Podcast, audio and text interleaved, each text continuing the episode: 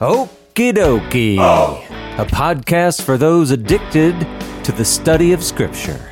Welcome, fellow addicts. This is your safe place to OD. Samuel! Here I am. What are we going to talk about today? Today we are talking about the Gospels. This is Gospels part 107. Last week we continued this back and forth between the scribes, the bad Pharisees, the Sadducees, the elders who are trying to plot against Jesus and tangle, entangle him with his words.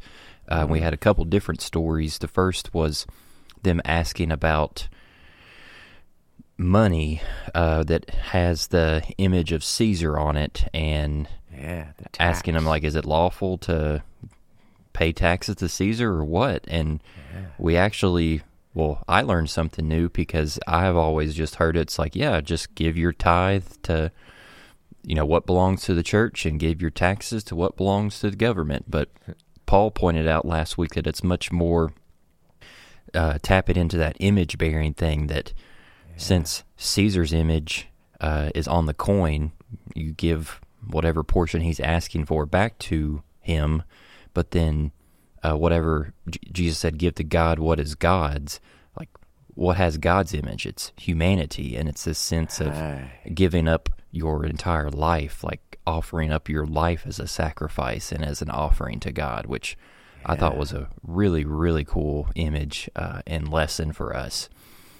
Um, and then we spent the rest of the episode having a in-depth conversation about why the Sadducees were asking about marriage, and had the story of this man and wife, and the man died, and then the the deceased man had several brothers, seven of them uh, in total, and each brother took this woman as his wife and then they died and so on and so forth. And they asked them like who who's going to be married in heaven and Jesus like there's not going to be any marriage in heaven and we we talked about the role that marriage plays here in this age and why uh, that that role uh, that covenant is no longer applicable in the kingdom and the world to come because of what God and what Messiah are doing to the restored earth, the restored Jerusalem, etc.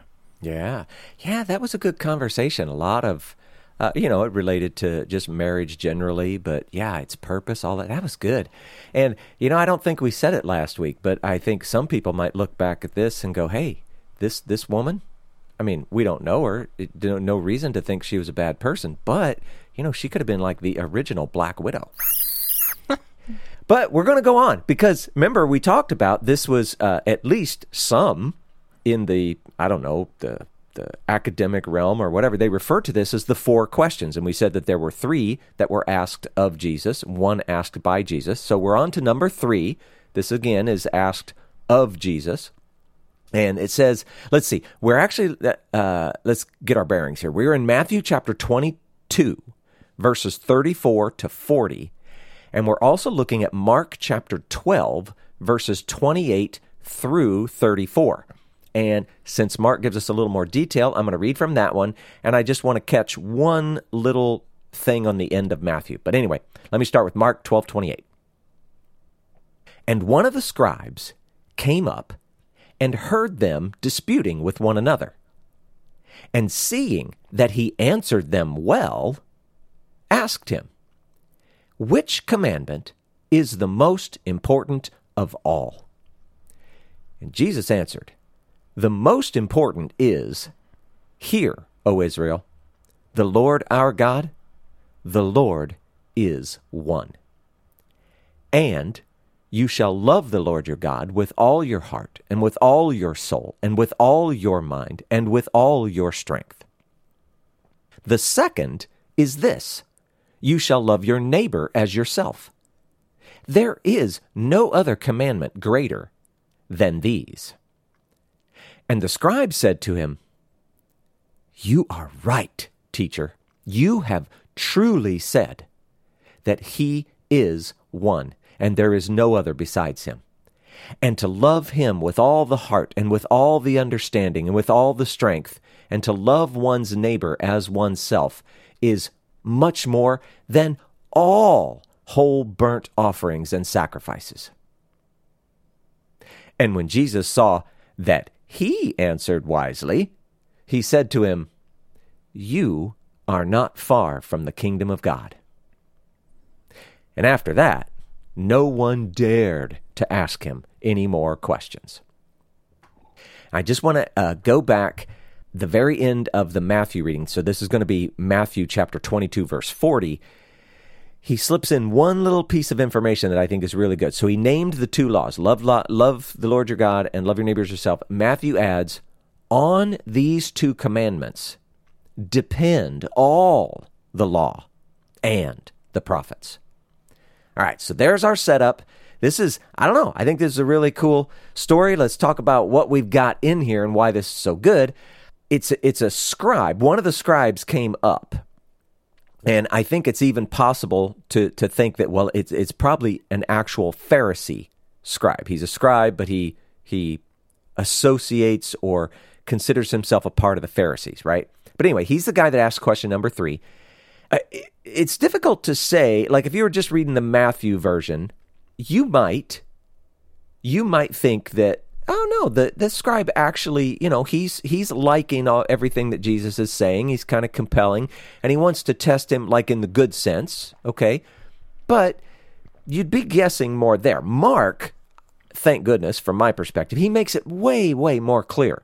This scribe was testing him but in the positive way. He he had already seen that he had answered them well. And so when you test a thing sometimes you're testing it because you want to disprove, and other times you test a thing because you want to prove, which leads to approving of that thing or whatever. So he's doing it in a positive way. And now, one more little side note in this podcast, we've talked on a number of occasions how commandments must be prioritized.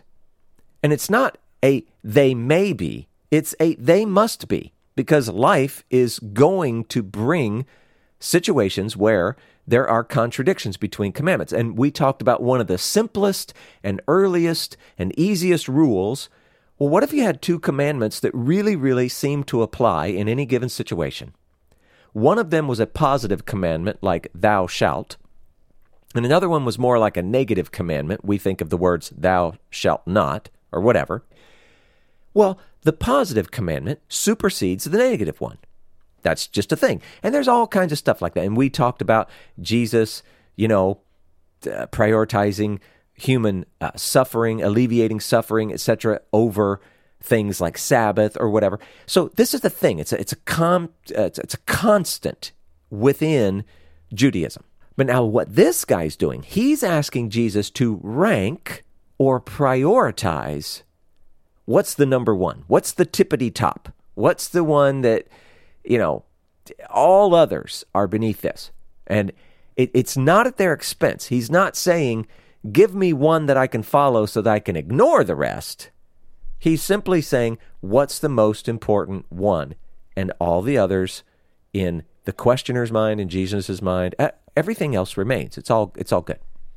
So Jesus, he goes straight for the direct answer. He actually quotes Deuteronomy chapter 6, verses 4 and 5, and it's those verses, they're very, very uh, popular. Samuel, what are they known as? The Shema. That's right. So he quotes from there, and he also quotes for a second one. I know the guy only asked for one. The second one comes from Leviticus 19:18. We've talked about these things before. You can go look them up if you want. Now, we could simplify these two laws like this. I mean, even easier than what Jesus said. Love God, love man. I mean, that's simple, right, Samuel? Yep. Now, in Matthew, Jesus even adds that, and, and I read it, all of the scriptures depend on these two. Love God is first because, well, just think about it just for a second. If you don't have that one, you have no reason for obeying any other command. You either love God, which is like you know, I guess, accepting that he exists and accepting everything about who he says he is, all that kind of stuff. If you don't have that, no other command matters. So, so obviously, that that's, that's at least one reason that that one would be first. But then there's also, and and Jesus wasn't the only one to do this, but these two verses are actually connected by the text itself. If you looked at Leviticus 19:18, you looked at Deuteronomy 6, 4 and 5, they're connected by the phrase and you shall love. In Hebrew, forgive my pronunciation if it isn't right, but it's something like ve'ahavta. And I mean, we look at that and it's like, well, what's the big deal? They both started with and you shall love. Well, it's not that common in your Old Testament and your in, in, in the Torah, the first five books. And so they noticed, you know what, there's a connection here. Now, again, this isn't saying, nothing about this is saying that all the other commands can be ignored and you can just focus on these two. That's just silly. If if you go, uh, you could look at Romans chapter 13, verses 9 and 10. Galatians chapter 5 verse 14, James chapter 2 verse 8, all of these have that little thing about loving your neighbor as yourself as if, you know what, man, if you could keep that one, it's like it's like you're keeping it all, right? But they're not saying that as if just keep this one and ignore all the rest. What they're saying is that one is a good representative of all the others. So all these commands together support these two, or they point to these two. Or you might just say they provide the detail for these two. They're a quick and easy summary. But a summary is only a condensed or abridged version of a whole. And, and it's supposed to effectively point back to the whole. And so I was writing all this out, Samuel, and I'm bringing up something. I know this is from a day and an age you probably can't even relate to it because you're younger, but maybe you can. I don't know. When I was growing up, we all had to fix our own cars because one, we were poor, and number two, uh, we were poor. So the, you you if you had somebody who could really teach you how to do all these things, that was great. But for some of us, we were stuck buying something called a Chilton guide. And this thing was so classic because it had pictures and it had step by step instructions. You could do anything to fix your car using a Chilton guide if you had, you know, just a little bit of skill, a little bit of brain, whatever. It was fantastic. But now, okay, I've, I've painted that picture of a Chilton manual, okay? Now I want you to imagine well, what if you got a Chilton guide and it was just a summary? If, if all it said was, here's what you're going to do you're going to tear down your engine, and then you're going to replace this part, and then you're going to put it all back together.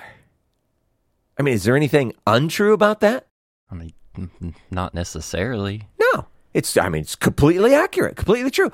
And is it is it actually describing what is going to happen? Most likely, yeah. Yeah. I mean, it's totally it. But if, if that was what the Chilton Manual said, you'd feel like you wasted your 1999. Mm. Because it's not telling you anything about how exactly it is that you love God, how exactly it is that you love your neighbor. You can't just make it up yourself. You're going to end up with an engine that never works again. Unless, you know, you're extremely talented. Get whatever. So, Anyway, that's the thing. These two laws, they're not replacing everything else. It's they're just a summary. So when he says the word depend, I think uh, maybe to, to help us get a, a vision of what that looks like, maybe we could think of the word hang. All of the other commands hang off of these two. And maybe you might even in your head get this image of as opposed to them just sort of floating off in the air. They, they, they do depend on it. They do hang on those two. They're all related. But anyway, there's that. So, anyway, I, I just wanted to get that image out there because uh, so many people look at the law and the Torah and all this like it's not valuable. And I mean, it's a complicated thing in, in some ways, but to just toss them aside is the mistake. We need to understand there's real value there. It's like a pot of gold. So, anyway, Jesus is quoting Deuteronomy and he adds an extra word. I don't know if you noticed that, Samuel. We could probably spend a lot of time trying to figure, trying to figure out, okay, why did he do the extra word or whatever? Uh, but what we're going to do is try to focus on, okay, what exactly was it that he added, and and how did his questioner take that? Because I think that's something really important, some good we can take from this. So Jesus includes the original. If you went back and you read it in Deuteronomy, you got heart, soul, and strength. That's all good. But Jesus adds mind. Now, we've mentioned before how scriptures use the word heart the way that we today would use the word mind. Okay? So today, when we say heart, Samuel, what are we talking about? Uh, I mean, a lot of people take it literally, but it's, I guess you could say it's like your, all of your being, all of your essence. Well, it's it, like today. Us, people usually think of it as like their emotions. Oh, okay. The things that we feel, and maybe even to some extent, maybe you know our our drive and our desires. You know that kind of stuff. Gotcha. Right. And when we think of the mind, we think of intellect, thinking, and maybe even our conception of our own self, our own being, right? Our consciousness or something like that. But when you're in the scriptures and you see heart, it's kind of it's a lot more like what we today would call the mind and you might even go further and say it's it's actually sort of both so when they say heart that's including all of that and so that actually makes this hard because jesus added the new word mind so here we are talking about, hey, when you see the word heart, think more like mind. But then Jesus added the word mind. So this is it's going to make to it make it hard for us to kind of really pick at what's going on. So what's being communicated by this word when when you see it in your translation as mind is something more like deep thought and understanding. So it isn't just thinking and intellect it goes beyond that into understanding. Now, those words make sense to me. I don't know if they're going to make sense to you, but I'm hoping that you can see there's there's something a little bit different between conscious thought or intellect and and this idea of understanding. So I don't know. Samuel, you got anything before I continue? Uh, I mean, I, there's a whole bunch more. I'm going to stick with the same text, but that those seem like important concepts, and I've said a lot of stuff already. Anything in there? Uh, well, I guess the only thing I'm struggling with, I mean, I know within Judaism, they're Pharisaic at least, there's this sense of not adding words to Torah or removing words to Torah. So, how would have the audience taken Jesus adding this in um, whenever they would have been familiar with the Shema very well, and they would have recognized, like, wait, he just added something. Like, that's not right. Yeah. Yeah. Well, I, I, think there's a couple of things about that. Number one, you are already familiar with things like the Targums, where they mm-hmm. seem to be a bit of a, an applic- amplification of the scriptures, where they they try to write the scriptures but include some of the common understanding and interpretation in them. So we already see them doing things like that. We already know the Talmud, uh, etc. Uh, now that didn't exist in Jesus' day; it's coming after. But all of the thinking, all of the oral stuff existed. It just wasn't written down yet. And so you know that they they do go a little beyond. So so I think we need to be careful uh, on one hand not to be too literal about adding something what they would be meaning is something more like, are you actually changing the definition? Are you are you putting something in there that God never intended in the first place? Mm. Okay. So there's that. But the second thing is you did a great job of setting up what's coming up because we need to look at well, how did his audience take it? That audience was this scribe that was asking the question. So let's see what he says. This is good. The scribe tells Jesus that huh, he is right.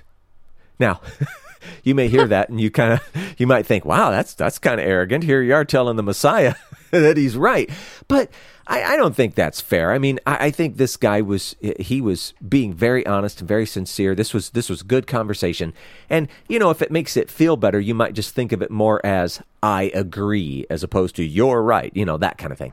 But then the scribe does something super cool. He states what Jesus just said right back to him, paraphrased.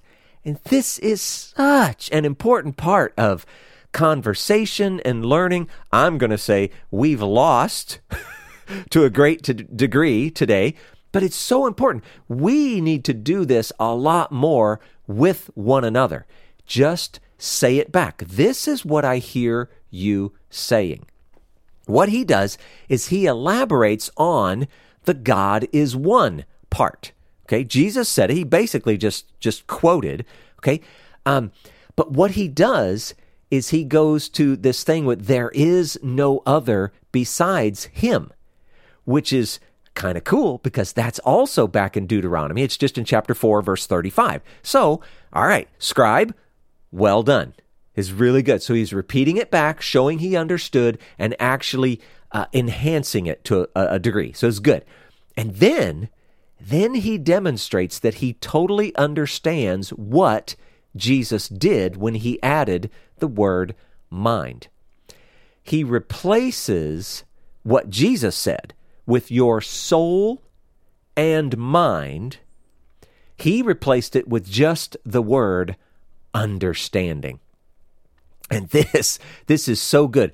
Our very soul, and this isn't, I'm, we're not talking about our eternal spirit, okay? We're talking about the soul. It's the nephesh in Hebrew. It's the thing that we share with the animals. So our soul, our, our, our, our life, our being, and our deepest thoughts, the things that actually drive us to be who we really are, together they make up our understanding. And so we must actively love God. Uh, now, and and I guess part of this is you know like if you think about your brain alone, we can think about a lot of things, but when it gets down to it, we actually act on our understanding. And so uh, this guy gets it. It's really cool. This dude, uh, you know, he's a scribe, and, and we would say of the Pharisees, as, you know, as far as we can tell, he gets it. This is really good. And then the scribe adds even one more little awesome bit of understanding. He says uh, something about living out these two commands.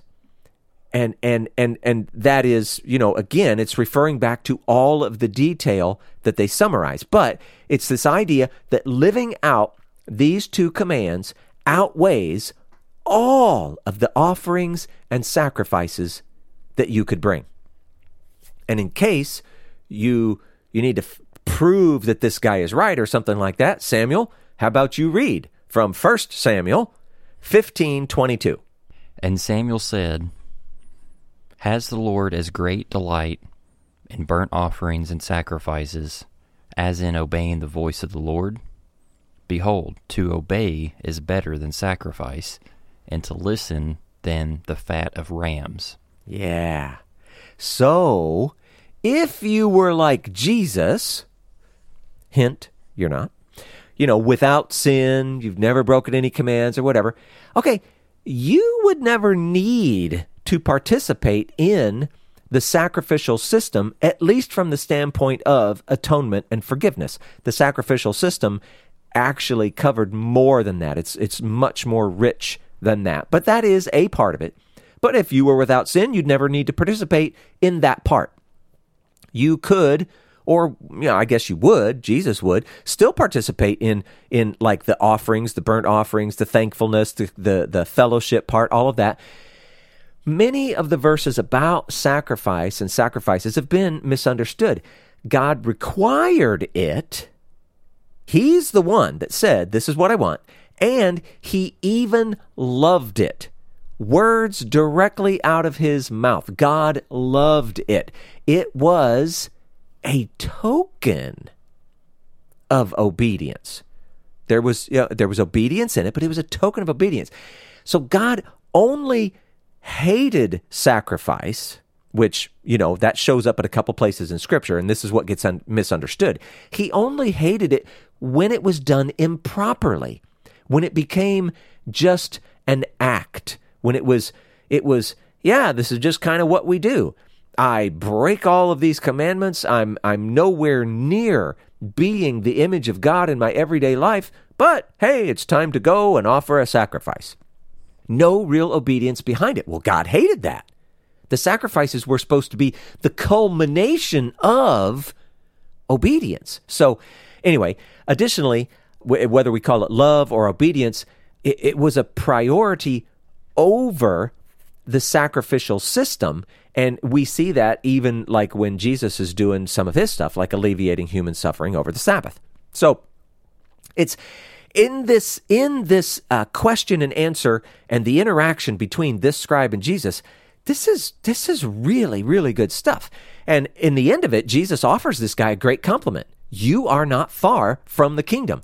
And for a man in his position, given everything that had been given to him, to be able to step out of that and see what Jesus was bringing to the table, this was awesome. And, and we know that many, many, many struggled with that and didn't overcome it. So this was good. He had a lot of culture, training, instruction, all that stuff to overcome, but he had surpassed the other scribes and Pharisees in the Matthew 5 20 sense. That was, you know, your righteousness must exceed that of the scribes and Pharisees kind of thing. Now, today we call it deconstructing. That's the popular word. Uh, I, I got to say, by the way, that can be done well, and that can also be done not well. it could be a good thing or a bad thing. So, you know, use caution. I, I'm just going to say, I had to go through a period of deconstructing, but I believe that it was for good. I didn't end up in some weird place. I ended up in a better place. Now, of course, some people are going to listen to things I say and think I'm weird, whatever. But if we talk long enough, I think I can, you know, help them see no that, that there there are reasons for all of this. You still may not agree, but you you won't think I'm just a, a dork. Anyway, this dude, this this uh, scribe, he was well on his way, and this inter- interaction, uh, again, I think it's awesome. It's so awesome, in fact, that even those listening around them were awestruck. Now, probably the culmination of the three questions, if this really did all happen all in one setting, whatever. But they were awestruck. They weren't going to ask any more questions. And why should they? His teaching was unassailable. Now, you could willfully disagree, of course. Anyone can. But in the end, you're just going to be wrong. That's all there is to it. So, all right. Whew! A lot of stuff on that one, Samuel. What do you got? I, I think that this is a convicting section, and it's making me wrestle and have to take a step back and think and rethink a lot of the things that you just mentioned. Um, I did want to just add an illustration how you were talking about how these two commandments, like loving God and loving man, are kind of the foundation of the entire Torah. Mm, yes. uh, what came to mind for me is like, uh, and you were talking about the the Chilton guide with cars. So right. adding to the car analogy, like those two commandments that Jesus mentions from the Shema are kind of like the frame of the car, and the rest of the Torah is built on the frame. Ah, like you, uh, yeah. So you can't can't have a complete car without the frame, like, and you can't have image bearing a scene in the Torah without loving God and loving your fellow man. So yeah. I don't know if that image helps, but it, it seemed to help me in the moment. Yeah, but if all you had was a frame, it's kind of rough. You still yeah. need steering wheels and mirrors and seats and engines and uh, lights, all the stuff, right? It'd make it a good car. Yeah, good one. What else you got? I also wanted to go back to the the mind part that Jesus adds, uh, because I I know that you mentioned that it could be confusing, and even I'm still struggling with it. So could I pose a exercise for you to do, Paul. Could could you do the Paul March Targum version of Jesus's words in verse thirty uh, with everything that we've learned and how you've introduced these concepts? Could we rephrase it like in a summary quickly so that the, the listener can we can make sure that they're clear on it before we move on. Yeah, I could. Well, I guess I could give it a shot. I can tell you this: I know I can think of one resource in particular where they they really break these down uh, in great detail. And I wish I had that in front of me because it would be the perfect answer to your question. But let's go on and, and give it a shot. It says, And you shall love the Lord your God with all your heart, soul, mind, and strength. Okay, so when we're talking about the heart, and, as we've discussed before, this relates to what we think of as ourselves. It's the way that we think, it's the conscious idea of ourselves. Uh, it has to do with our will and our emotions and all of those things. But then you get to the next one, and, and it says soul. It's like, okay, now wait a minute. We know in, in the general sense in our scriptures, when we're talking about a soul, we're talking about the nephesh. And so when, when we talked about heart, we talked about things like our thoughts and our consciousness, intellect, will, emotions. But if we go beyond that, there's like this, uh, and, and, and the, the beauty is you can see this both in animals and in humans, because again, we're going back to that nephesh. There is contained within your physical body.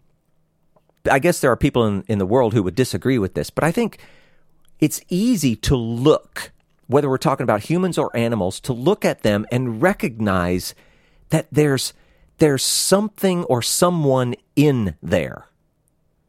We we we see something beyond their physical body, and and it, we're not we're not thinking about their thoughts or their will or their emotion. We're thinking about, but but there's a person in there or there's a being in there. And I mean, all you gotta do is have pets for a little while, and you're like, mm-hmm. oh my gosh, this this thing, it's like a real being, you know. it's a, all of this stuff. So so heart and soul, it, it might feel like they get a little bit confused, a little bit overlapping, whatever. But those are the way that I would talk about those. So so there's your heart uh, as in like uh, thoughts, will, emotions, and then your soul, your very being. And so now those two exist. And then when you go to mind, now it's like, but wait a second. Somewhere within the thoughts and the will and the emotions and your very self, there's still something more. There's some part of you that is able to look into the world around you, whether it's people or the creation or what do we think of like language and thought and, and all of those things. And to take from all of that a comprehension, a seeing into things, an understanding, and know something more about the world around us. And so it is with that understanding that, that that we are able to love God better.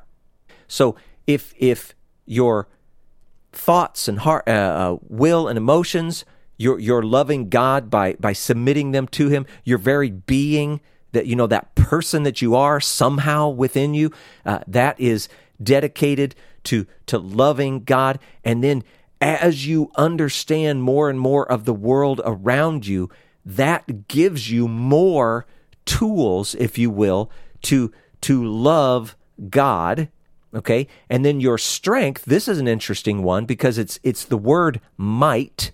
It's actually more about your resources, everything that is within your power. Now, this could, we think in modern terms, we might think of things like money or possessions. Okay, that's a real thing.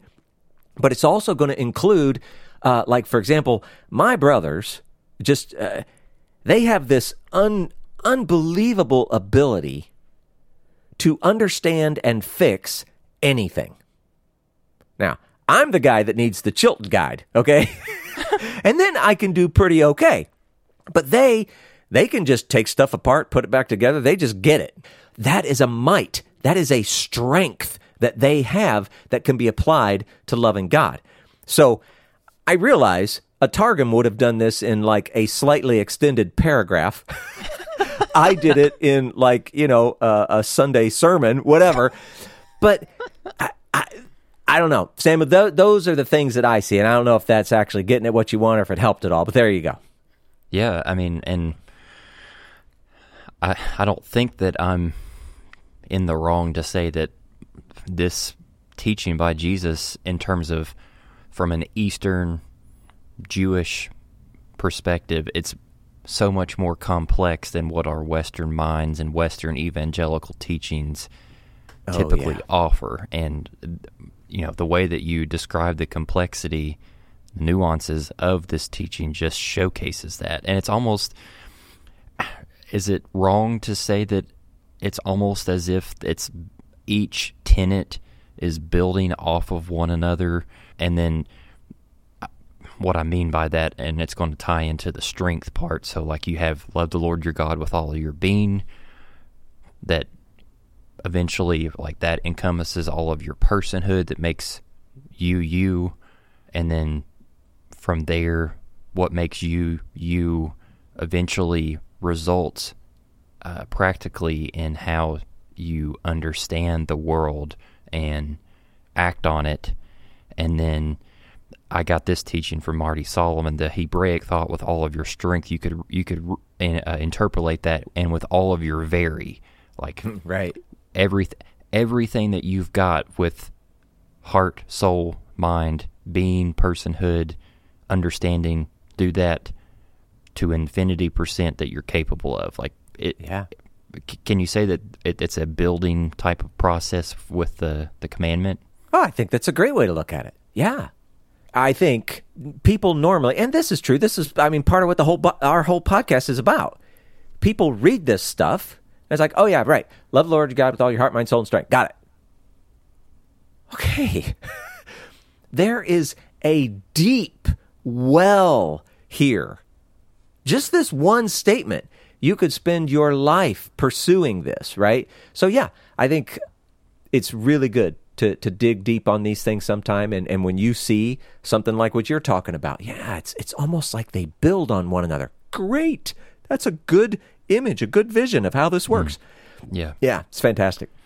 Final thing, I know I've got to let us continue on. This is just That's a cross cross reference uh, to quote from the Babylonian Talmud, and it's important because these two characters in this little snippet were present, like in just slightly before Jesus' time. The, the two schools of thought, Shammai and Hillel, and it it is directly directly referencing this question of what's the greatest commandment. So here's the quote and I'll we'll post the link in the notes too. Um, on another occasion, it happened that a certain non-Jew came before Shammai and said to him, "Paul already knows what it is. We may have talked about it before." Uh, this non-Jew says, "I will convert to Judaism on one condition: that you teach me the whole Torah while I stand on one foot." Kind of weird, but um, Shammai chased him away with the builder's tool that was in his hand. So that didn't turn out great. Beating him with Uh, a stick. The the same non-Jew came before Hillel later and said to him, "Convert me." Hillel said to him, "What is hateful to you, do not do to your neighbor. That is the whole Torah. The rest is commentary. Go and learn it." So, Yeah. uh, wait, doesn't that sound very similar to Jesus's words? So I just I just wanted to pose that that Yeah. And it's important to note that Hillel and Shammai preceded Jesus.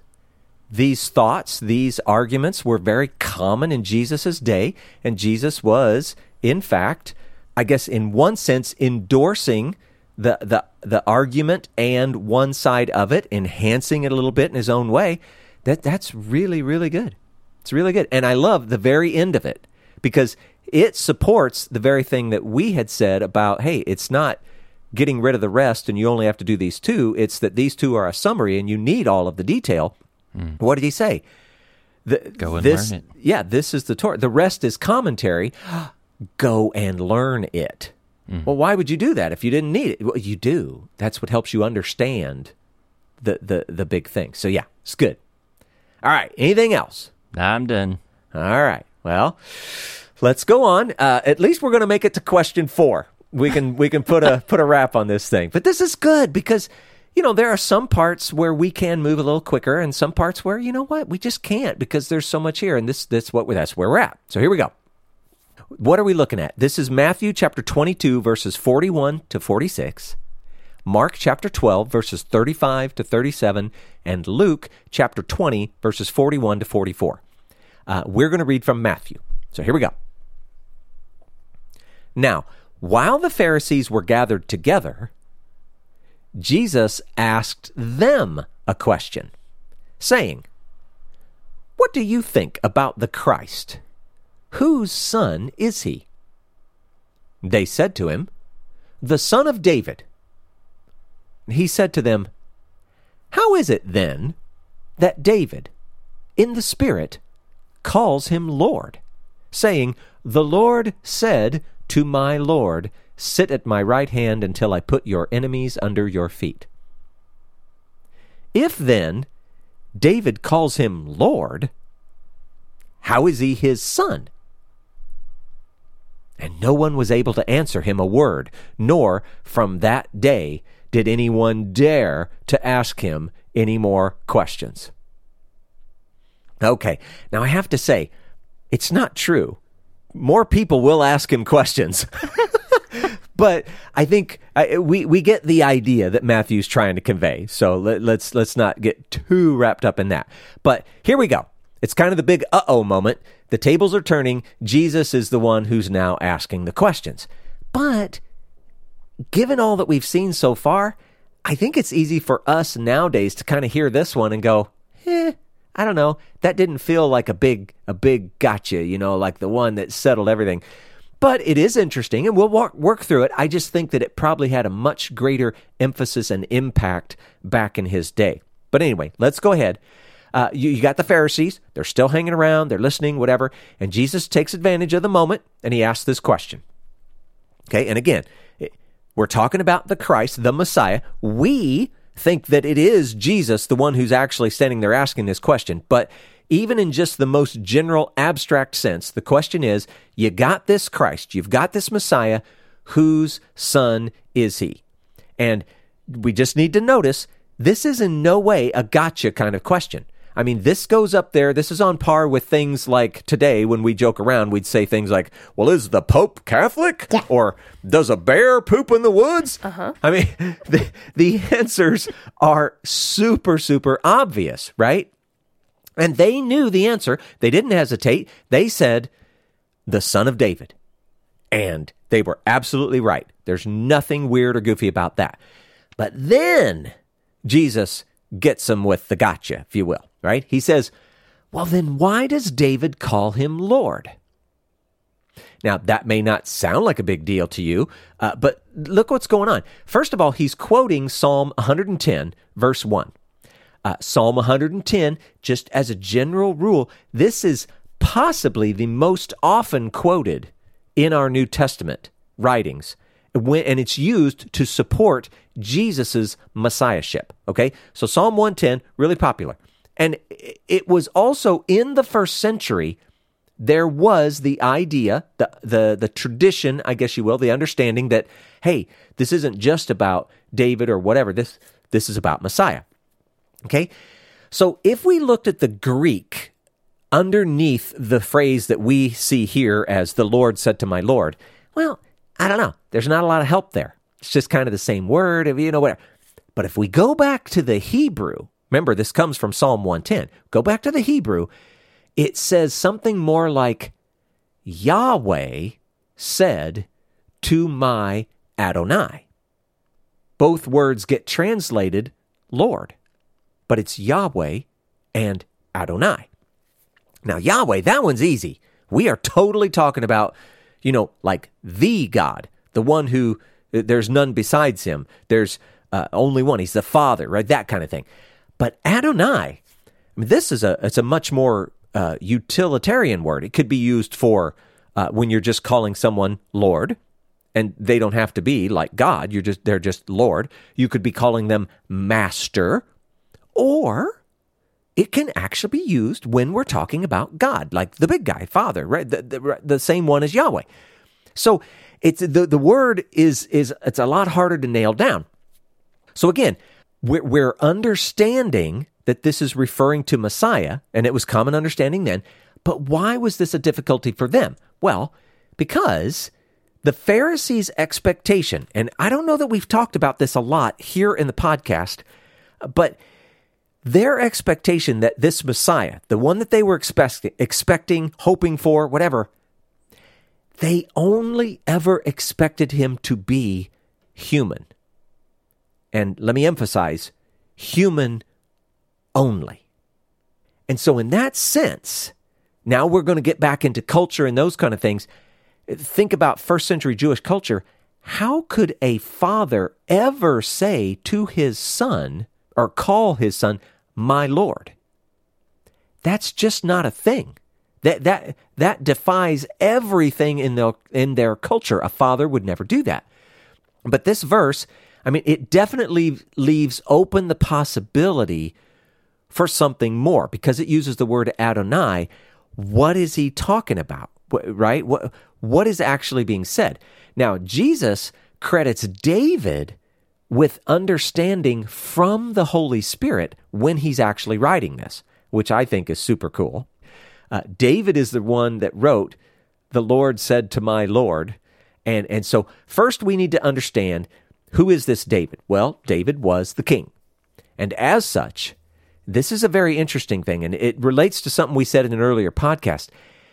He was understood to be a son of God because he was a king. Well, now, how does that work? I mean, that's kind of weird. And, and understand that this is, it's kind of like, uh, what's a good word to use? Maybe a title or a status. So, in the strictest sense, this phrase, a son of God, it's, it's referring to a heavenly being. It's one that ruled with God in the heavenlies. And yet, somehow it gets used with humans. Like in the case of a king in Israel, they were considered to be a son of God. Now, uh, it, it isn't used just for that. We know we know that Israel has been referred to as a son of God, or or maybe individually you think of as the sons of God, that kind of thing.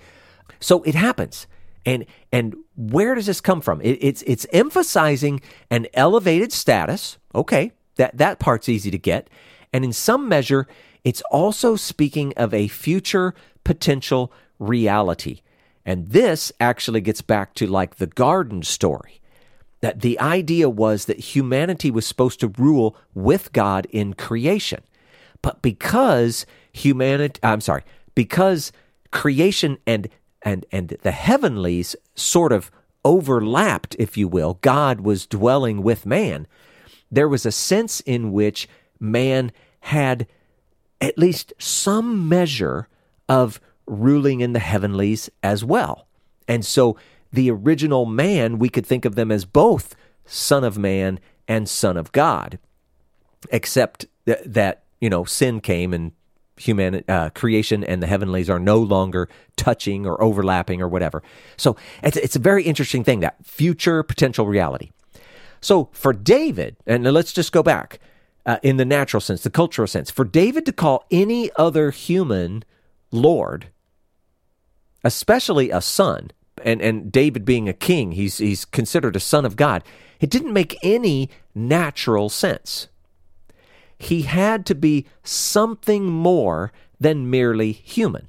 This, this son had to be something more than merely human, something more than just a, uh, his son. And we know, of course, it's because he is also a son of God. David was a son of God because he was a king. Jesus is son of God uh, okay, he also is a king, but but it goes much deeper than that. And so what we see is, well, what do you got when you got two sons of God? Well, one of them has a greater status than the other. And we know this all through uh, God's dealings with man and creation, and we even get some indication of it when we're talking about creations in the heavenlies, there is such a thing as status or hierarchy. And so Jesus' status as a son of God is higher than David's status, even as a son of God, as a king. And so that is how, even though he's his son, even though David was a king, all of these things, David can call him Lord because his status is greater. Now, boy, this is a lot. I just feel like these last couple episodes we're throwing so much at you guys. Jesus is also, uh, I don't, uh, we've talked about this. What's the favorite thing that Jesus wanted to call himself in the scripture, Samuel? The Son of Man. Yeah, yeah. He, he rarely, and uh, it's all debatable. Some people would say never, but uh, let's at least go with like super rarely ever referred to himself in any messianic sense. He wanted to be known as the Son of Man. Well, this points back to Daniel 7. Yeah, it's elsewhere, but Daniel 7's like the big linchpin, or, you know, the focal point. In the strictest sense, a true Son of Man, okay, he was supposed to rule with God in creation. That's what we see in the very beginning of our Bible, the very beginning of the story. And we know that humanity, well, they blew it, right? But here was Jesus and he was without sin. So, in a sense, he was a true human, like the ones that were created right at the very beginning, before sin happened. And so, in that sense, Jesus, being a true human, he truly qualified to rule here in creation. So, if we kind of put all this together, we got, okay, we got Messiah, He's a sinless Son of Man, so he is indeed human, and he's fully qualified to rule with God in creation. But Messiah is also a Son of God, and eh, in that sense, he is fully qualified to rule with God in the heavenlies. So therefore, though he's I mean he he for sure he is a son of David, but that's not all that he was. And this was really messing with their heads. That was the part that they were. I mean, when Jesus said, Well, how can he call him Lord? It's like something in their heads was going, Well, then he couldn't have just been a son in the human sense, like ancestry. He had to be something more. Now, we in hindsight, we look back and, and we've got this idea already in our heads of his divine nature and his human nature combined in one and all of this. It doesn't feel like as big of a brain twist for us, but for them, it's a really big deal. And, and, you know, they're seeing this thing of, oh my gosh, the Messiah isn't just human. He had to be something more because even David called him Lord. So, anyway, I hope that somehow in that you're seeing how this question for them was actually a really big deal, even though it may not hit us quite as hard as it did them.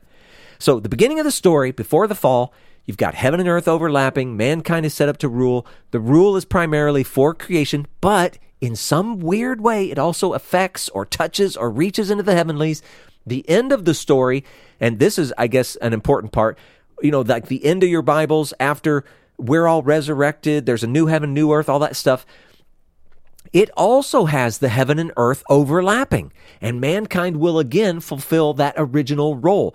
And it's going to be in some way touching both creation and the heavenlies. So Messiah is the firstborn of this new humanity the one that David can actually call Lord. So, I don't know, there's a lot of stuff in there. Some people liked what they were hearing, some people didn't. But they all agreed, apparently, according to Matthew, they all agreed on one thing. They didn't even want to bother asking him any more questions because, you know, it, it appeared that he was just on a different plane, a different level of understanding, something. And they felt, you know what, we, we can't touch this guy. We, we may not like some of the things he said. We may not understand all the things he says, but uh, in the end, as hard as we try, it just is unassailable. And so they were kind of giving up. Anyway, there you go. Those are the four questions. Samuel, what do you got now? Man, you you were right about saying that past two weeks have been heavy uh, because I've I've just been wrestling this whole hour about all the stuff that Jesus has been saying. Um, I well, first off, I want to premise by saying I really like how you went about uh, treating this passage with Jesus's referencing of the psalm and it, the overlapping of the earthly realm and the heavenly realm and how that connects to the Son of Man, Son of God aspect of reality, Messiah himself, the age to come. It's great. I love it. And I, I, I don't think that that is what the uh, Western Church has attempted to do whenever they try to interpret what Jesus is saying here in the Psalms, and unfortunately, like for tr- like modern day traditional Orthodox Jews who do not recognize that Jesus is the Messiah, they treat the the common interpretation uh, here in the New Testament for the church as they're the church is trying to like Christianize the uh, the Old Testament scriptures, or they're, tr- they're, they're or that we're trying to insert Jesus into a passage in the Old Testament where he didn't belong. And yeah. I mean, you you could you could do a very quick Google search. You could just type in "the Lord said to my Lord" Judaism uh, interpretation or meaning, and there's a slew of articles where they bring their competing interpretations and it's like like I mean I was just reading one earlier today where they say that at the beginning of Psalm 110 like where it says uh like a psalm of David they said that the Hebrew like doesn't it can't it doesn't exclusively have to mean composed by David. It could also mean like um, a psalm to David, and they're right. they get it. They get into things like David didn't get to reap the fruits of building the first temple. Like it, it, it went to his son Solomon, and yet David was composing psalms that would later be used in the temple that he wouldn't get to experience. And um, like some Jewish thoughts, like, well, this is like a psalm spoken in the third person that Levites will sing, saying that like the Lord God said to our master King David, like, uh, like yeah. sit here at my right hand until I make your enemies at your footstool. And so, I guess it's kind of a question: is like how, not that ton of us are going to have conversations with or- Orthodox Jews where we're living now, but I just I would struggle with how to have a conversation with someone who they're asking legitimate questions and for good reason based on how it's been misinterpreted. So do you do you know the question I'm I'm getting at is like how we would wade those waters with those that are opposing that messiahness within this passage? Well, uh, okay. Quick answer is nope. but but let me expound just a little bit. And here's the difficulty: if, like, just say for example, you wanted to have a conversation with an Orthodox Jew who had these questions, or, you know, an existing interpretation or whatever, he is starting with a set of ideas. I call them sometimes lenses or filters, or the way that we view the text and and I or you would be starting with our own set of filters or lenses or whatever and there's there's an immediate difficulty that we have to overcome and that is uh, okay I'm looking at these words and and this is what I see and it seems obvious and if you don't see that I don't even I don't I'm not even getting what you're talking about. I can't relate to what you're saying, so to speak. And they're doing the same thing. And I'm not saying that that's bad. I'm saying this is just normal human stuff. And you also must understand that there's been 2000 years, okay, probably a little less than that, but you get the idea. 2000 years of the Jews being treated poorly by Christianity in many many different ways uh, there's probably as much or more support for Jews and Israel, etc., today than there ever has been in all of that history of the past 2,000 years. you know, it's like gone up and down, whatever. But there's still plenty of anti Semitism left today, even within the church. So they're what they're seeing in their response, it's also got a lot of that history baked into it. And so there's going to be an immediate difficulty in being able to have the conversation at all. Like, at all. But even if you could somehow overcome that and say, no, really, let's sit down and have this conversation, I just offered a whole bunch of stuff about how we might view that Psalm 110 what is it that we think maybe Jesus was seeing in that? Because Jesus, mm. he credits David with writing it. He says that David wrote it in the Spirit. So that goes against what they think. Well, why would they accept that? They don't accept our New Testament scriptures as valid. So there's a difficulty. But if they did accept that, and go, okay, well, you know, whatever, let's we'll give you that. Let's say that David wrote it and that David wrote it in the Spirit.